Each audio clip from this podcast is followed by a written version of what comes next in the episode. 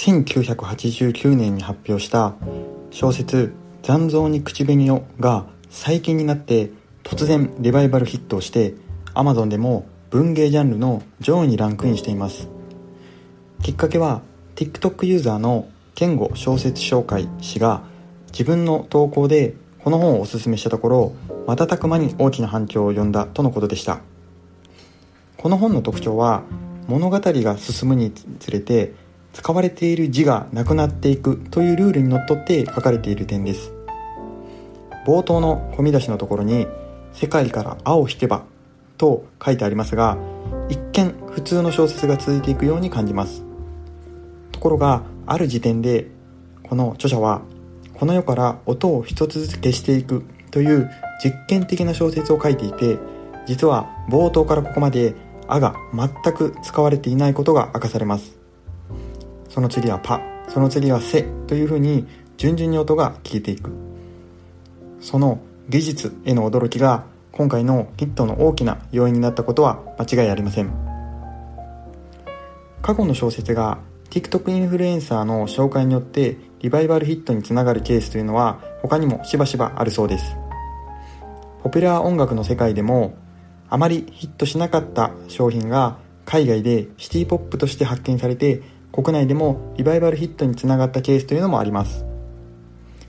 インターネットが普及した世界で必ずしも売れ筋の商品でなくても収益に貢献できることを示したコンセプトがロングテールです。アメリカの編集者クリス・アンダーソンによってアマゾンやネットフリックスなどのビジネスモデルを説明する際に使われました。従来の店舗型の小売業では売れ筋商品が全体の収益の8割を稼いで残りは2割というまさに8対2の法則が働いていて売れない商品というものは販売自体を止めていかざるを得ませんでした。ところが Amazon や Netflix などのネット小売の世界では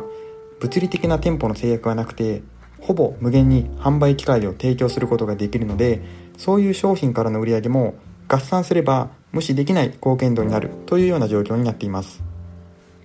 ロングテールの説明でよくあるのはこのように一つ一つは小さい収益しか上げない商品でも塵も積まれば山となるというような形で足し合わせると大きくなるというものでした。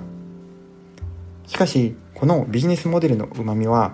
売れなかった商品でも販売機会を絶やさずに、えー、済むことによっていつか何かのきっかけで売れ筋商品に返り咲くという可能性があります。もしくはそれ相応の規模の固定客を掴んで存在感を発揮することができるこういうメリットもあります。市場にいる顧客側の認知としては従来の売れ筋商品が売れなくなって販売停止この順番が当たり前の世界ですと古い商品売れ行きが落ちた商品にはネガティブな印象がつきまとって余計に売れなくなるというサイクルが働いていました。ところがロングテールが当たり前の世界ではそこまでネガティブな印象がつかずに古かったり今は売れてなくても比較的フラットに見えるようになってきました。なのでちょっとした仕掛け次第でリバイバルヒットにつなげることができるとも考えられます。ネットフリックスを使っている方は心当たりがあるかもしれませんが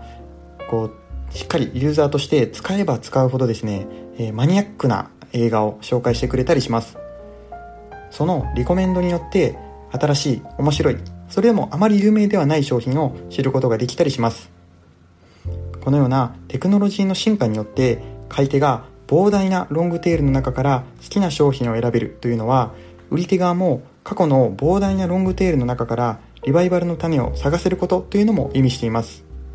古いもの売れ行きが落ちたものという先入観を捨ててフラットな目で今の市場にマッチするものを探して何らかの仕掛けで世にアピールすることでビジネスチャンスが得られるかもしれません。今一度皆さんの身の回りにもそういう掘り出し物がないか考えてみてもらえればと思います。今日のお話はここまでとします。また明日の放送もお楽しみに。